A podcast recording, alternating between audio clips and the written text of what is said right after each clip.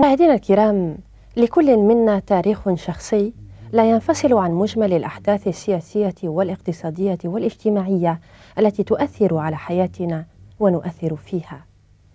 في الحلقة الأولى من برنامجنا الجديد هذا هو، سيعرفنا محمد رضا نصر الله على تجارب بعض الشخصيات العربية التي ترتبط تجاربها بمراحل عشناها ونعيشها جميعا. والذي يميز تجارب ضيوف حلقتنا هو مستوى التجربة الشخصية لكل منهم في هذا الحقل أو ذاك من حقول الإبداع، سواء في الكتابة شعرا ونثرا أو في العمل المسرحي أو السينمائي أو الموسيقي وغيرها من دروب الفنون والأدب. ضيف حلقتنا لهذا اليوم هو كاتب عربي معروف أغنى بإنتاجه الأدبي والقصصي مكتبتنا العربية، وفي كثير من الأحيان انقسم النقاد والأدباء بين مجموعة متحمسة لأدبه ومجموعة تطرح بعض التساؤلات حول مكانته الأدبية.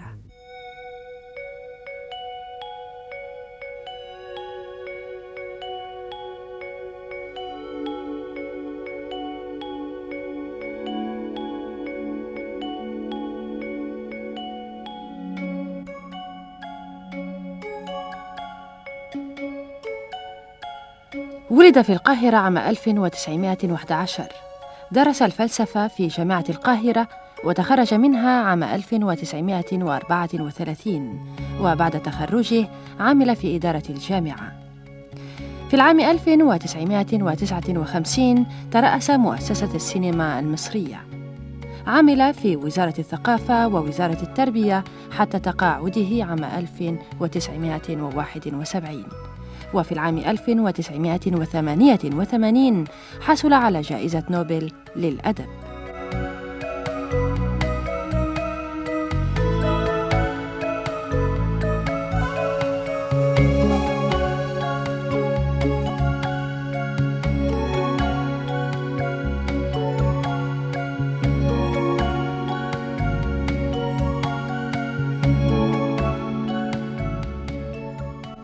في هذه الأحياء ولد ونشأ الكاتب المعروف نجيب محفوظ، ومن شخصيات هذه الأحياء رسم كاتبنا شخصياته الروائية، فلمست رواياته حياة رجل الشارع المصري.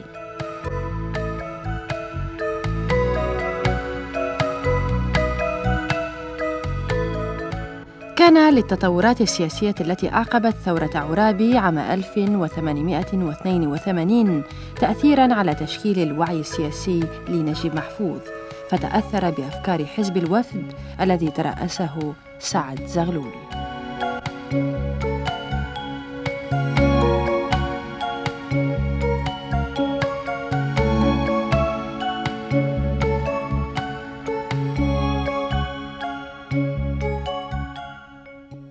عرف القراء العرب نجيب محفوظ في مراحل مختلفة.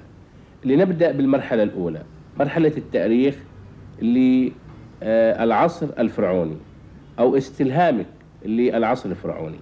لماذا استلهمت الفرعونية في روايتك الأولى رادوبيس وكفاح طيبة وعبث الأقدار؟ أصل الحقيقة تكوين الأدبي عاصر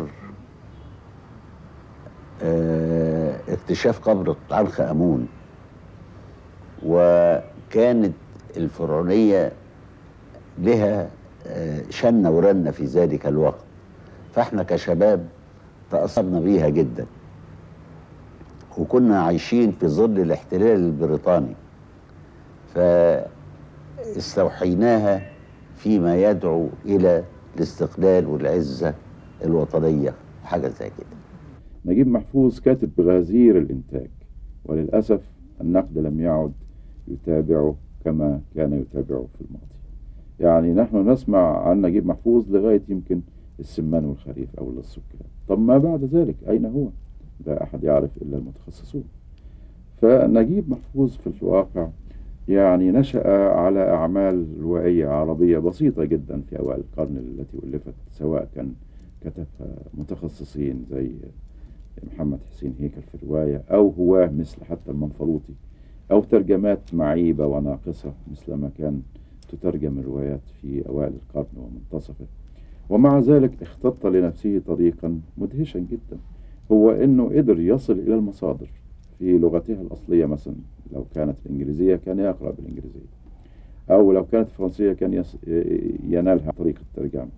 قدر يصل الى هذه المصادر بحيث يؤسس لنفسه كيانا فنيا مستقلا، لا هو تابع للمدرسه الروسيه ولا المدرسه الفرنسيه ولا الانجليزيه ولا الامريكيه ولا حتى مدرسه امريكا اللاتينيه، وانما هو كان تاسيسه في الواقع اقدر اقول عليه من البدايه لانها تاسيس عربي صرف.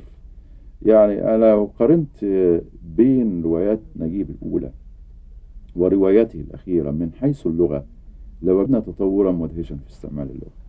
بعد كان كانت اللغه منفلوطيه جدا ومسترخيه جدا ومسترسله، اصبحت لغه دقيقه جدا او اكثر دقه من الاول، واصبحت لغه لا تعتمد على المجاز بمقدار ما تعتمد على الاشاره، مجرد الاشاره او الرمز السريع، ولكنها تفتح آفاق الرحبة من الخيال، من المعاني، من الأفكار. آه هذا جانب من الجوانب التي تطورت عبر السنين في إنتاج نجيب محفوظ. جانب آخر رسمه للشخصيات. نحن نعلم أن هذا رجل يكاد يكون متخصصا في رسم الشخصيات، وهناك شخصيات كثيرة ستعيش في وجداننا إلى آه سنوات طويلة قادمة. نذكر مثلا شخصية سيد أحمد عبد الجواد، أمينة زوجته، كمال ابنه الشاب الحائر الضايع. آه نذكر آه أحمد عاكف في رواية خان الخليلي. كل هذه الشخصيات آه مهر نجيب محفوظ في رسمها مهارة شديدة. الثلاثية كانت تسجيلا عن التحولات الاجتماعية والسياسية في مصر بين الحربين تقريبا. هل ترى أن روائيين عرب آخرين استطاعوا مماثلة نجيب محفوظ في تقديم أعمال روائية على شاكلة الثلاثية؟ أعتقد هذا يعني مش ضروري الثلاثية، إنما لهم عالمهم الروائي المعترف به، وهو على مستوى كبير من الجودة سواء في الرواية أو القصة القصيرة أو الشعر. حنا مينا الروائي السوري المعروف يعتبر بشكل أو بآخر معادلا روائيا في سوريا لنجيب محفوظ، فهو الآخر أيضا حاول أن يرصد حركة تطور المجتمع السوري. حنا مينا حقق للرواية العربية نقلة خاصة عزف آخرون عليها قليلا، لكنه هو من إذا صح التعبير شرعها وكرسها، وأعني أدب البحر، رواية البحر. من ثوابت العالم الروائي عند حنا مينا الطبيعة، البحر أساسا، الطبيعة لنقول لأنه الجبل أحيانا مع البحر.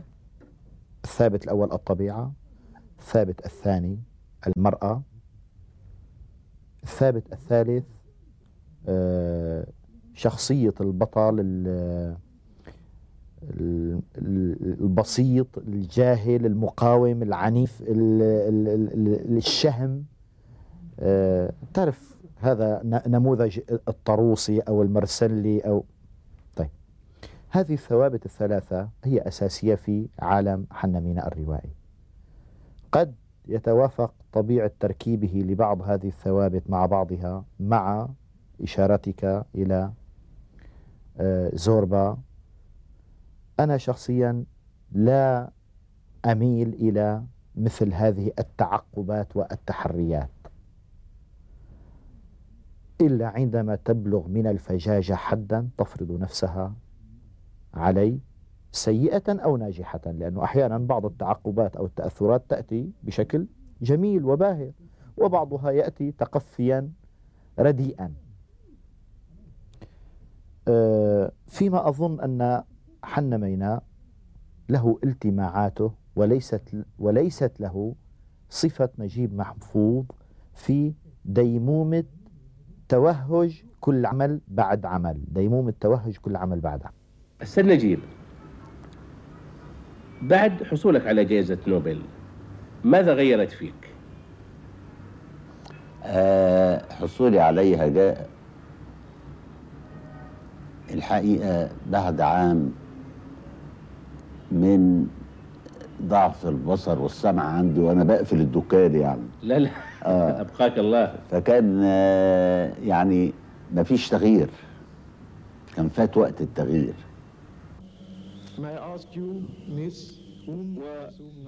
نجيب محفوظ الذي اعترفت به اخيرا نوبل هو ببساطة شديدة اكبر من نوبل هذه. ونجيب محفوظ هو قيمة روائية عالمية قبل نوبل وبعدها، وبمعزل عن عقدنا نحو الخواجة. تعرف نحن لا, لا, لا نقبل الاعتراف بنا إلا من الآخر الغربي. اعترفت بنا الجريدة الأجنبية الفلانية أو نلنا الجائزة الفلانية اكتسبنا الشرعية. لا، الأمر ليس كذلك. وأي مطلع على مستوى الرواية حتى في أمريكا اللاتينية التي انبهرنا بها مؤخرا وفورتها فات عليها الأوان من عشرين سنة، والآن الانبهار كما تعرف بالرواية اليابانية. وأيضا المهم أي مطلع على حركة الرواية العالمية يجد لنجيب محفوظ هذا هذه المكانة، ويجد لعدد غير قليل من الأعمال الروائية العربية مثل هذه المكانة. إنه أستاذنا، إنه المرحلة التي أنا شخصيا تربيت عليها، نشأت في ظلالها، أحاول أن أخرج منها لأن التاريخ هكذا يمشي. المعروف عن توفيق الحكيم أنه بشكل أو بآخر كان يطرب للتقدير وكان يطمح بشكل أو بآخر إلى الحصول على على جائزة نوبل. لو كان حيا بيننا ورأى حصولك على جائزة نوبل ماذا سوف يكون شعوره؟ والله لو كان حيا بيننا كان حيفوز بجائزة نوبل، وكان السؤال هيبقى غير ذي موضوع. تحضرني خاطرة أبادر بها في هذا اللقاء الكريم، وأن ما كتب عن نيل نجيب محفوظ لجائزة نوبل يمثل رصيدا من الأدبيات ليته يمثل يوما ما موضوع بحث من الأبحاث الأدبية والنقدية، ولكن أيضا من الأبحاث الثقافية الاجتماعية، وقد يمثل أيضا نمطا من البحث السيميائي العام. ويحضرني أيضا شيء طريف، وهو أنني لم أقرأ أو لم أسمع من توقف بشكل فاحص عند تلك اللحظة التلقائية التي صرح فيها الأديب نجيب محفوظ عندما سئل في أول الاستجوابات الأولى أنه فوجئ بنيل الجائزة. وأن يعبر نجيب محفوظ عن أنه فوجئ بنيل جائزة نوبل فهذا له دلالة سيميائية كبيرة، ليس هذا موطن استقصائها. فإذا هناك أدبيات الآن حول جائزة نوبل وعلاقتها بصاحبها الأديب الكبير نجيب محفوظ، ولكن من وراء هذا هناك أدبيات حول تجر تاريخا معينا محوره هو عقدة العرب مع الآخرين، ومن ضمنها عقدة جائزة نوبل.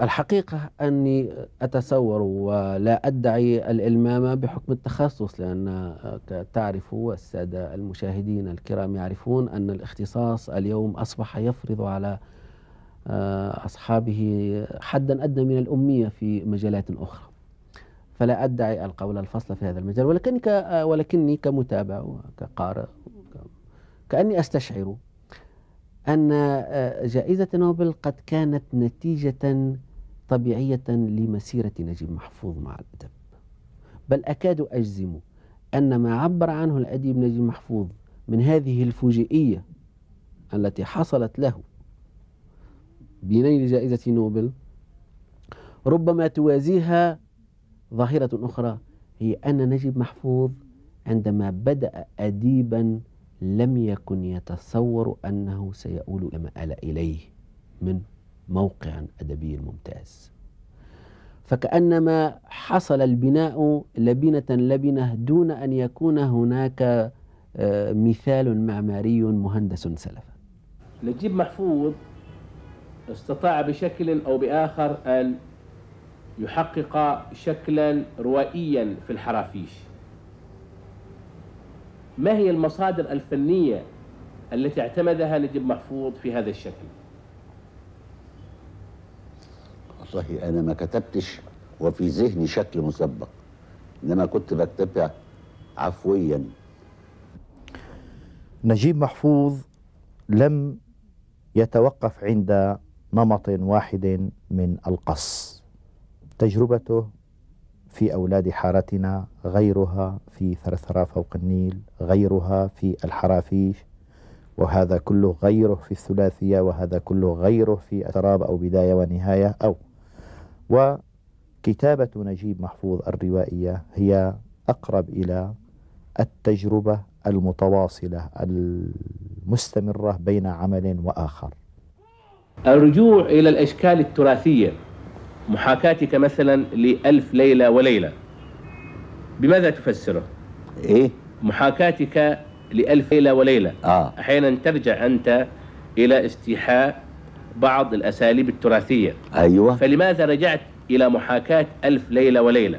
آه هي عمل عظيم وأوحالي بما كتبته. دكتور علي، بصفتك ناقدا أدبيا آه لابد آه أن هناك أسماء استوقفتك أثناء دراستك لنصوص عدي عديدة في عالم القصة والشعر. آه لنبدأ مثلا بنجيب محفوظ. نجيب محفوظ كيف تراه بصفتك أيضا مثقفا موسوعيا؟ كيف ترى نجيب محفوظ في آه العالم الأدبي الإنساني إلى حد ما؟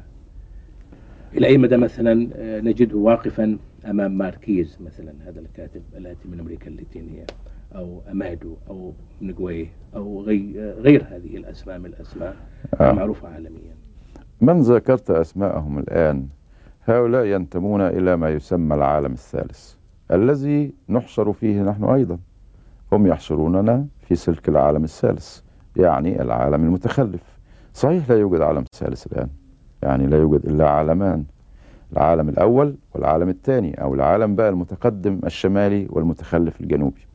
للأسف نحن نعيش في العالم الجنوبي، ومع ذلك هذه قضية أخرى. لكن قضية أن نقارن نجيب محفوظ بماركيز المكسيكي الجواتيمالي أو جورج أمادو البرازيلي قضية طبيعية طريفة جدا، ولكن فيه اختلافات كثيرة جدا. بينما مثلا نجد أن ماركيز دهوت آه من مبتدعي أو من مؤسسي ما يسمى بالرواية السحرية، يعني التي يختلط فيها الواقع بالسحر وبالأساطير وبالخرافة، وأن يحيا البشر مثلما يحيون في الأساطير، وأن يتحول البشري إلى جني أو عفريت، ثم ينقلب العفريت إلى بني آدم. كل هذا مش موجود عند نجيب محفوظ إلا في عمل واحد فقط، هو ألف ليلة وليلة، وله آه كتاب بهذا الاسم. مش عايز أقول رواية الحقيقة، لأن كلمة رواية محتاجة إلى مناقشة، ولكن في ذلك الكتاب الذي أصدره أخيرا في السبعينيات، وللأسف لم ينل حظه من الاهتمام مثل كثير جدا من روايات نجيب محفوظ. نجيب محفوظ كاتب غزير الإنتاج، وللأسف النقد لم يعد يتابعه كما كان يتابعه في الماضي. نجيب محفوظ اعتمد في البداية على قراءة الروائيين العالميين. من هو أقرب إلى قلب نجيب محفوظ؟ أصل الحقيقة اللي تأثرت بيهم وأعجبت بيهم كثيرين جدا، فمش هقدر أديك غير على سبيل المثال. يعني طبعا في أساتذتي من العرب في طه حسين، في توفيق الحكيم، في المزني. العالميين مثلا نقول تولستوي، بروست، هيمنجواي كده يعني كتير ما اقدرش احصر.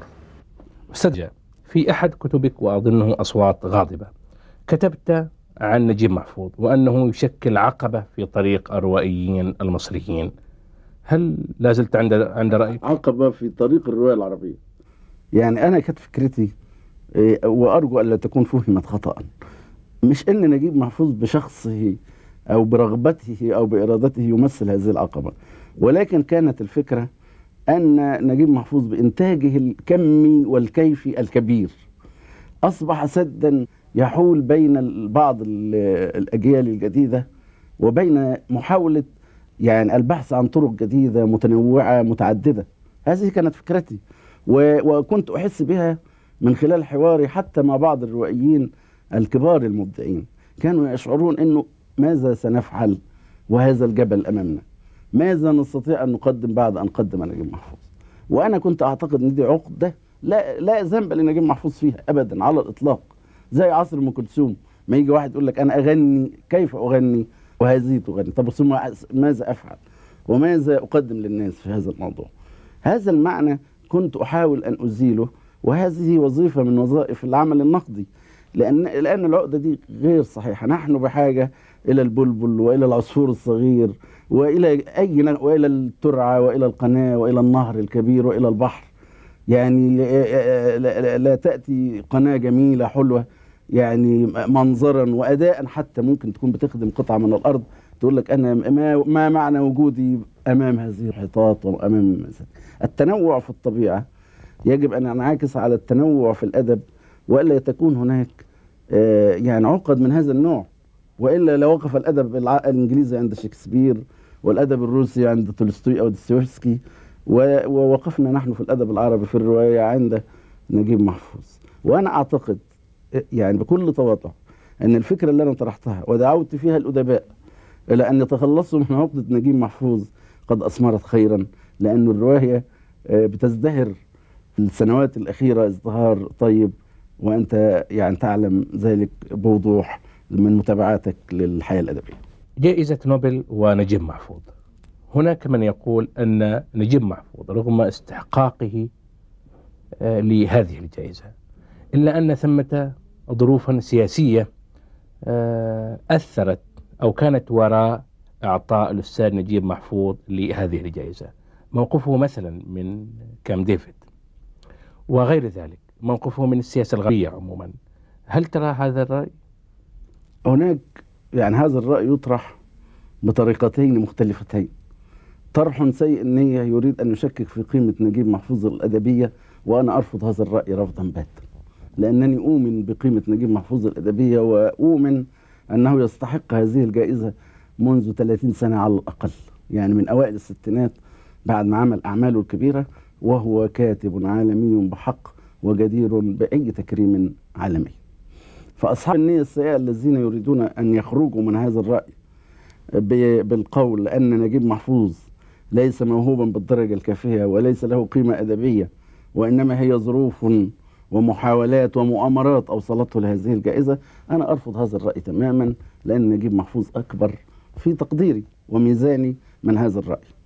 الرأي الآخر الذي يقال بحسن نية وبدراسة وبوعي، والذي يقول إن نجيب محفوظ يستحق الجائزة ويعرف قدر نجيب محفوظ الأدبي على المستوى العربي والمستوى العالمي، ثم يضع لذلك عناصر مساعدة كخلفية لنيله للجائزة، أنا أرى أنه رأي يعني لا يجوز أن يغضبنا، لأنه لولا اعتدال السياسة المصرية ولولا آه يعني اعتدال آه يعني آه عودة العلاقات بين مصر والبلاد العربية المختلفة بعد عصر السادات، ولولا الاتجاه المصري العام نحو السلام وتأييد نجيب محفوظ لهذا الاتجاه بوسائل المفاوضات، لولا هذا في تقديري أيضا أنه نجيب محفوظ لم يكن لينال الجائزة، مش ممكن.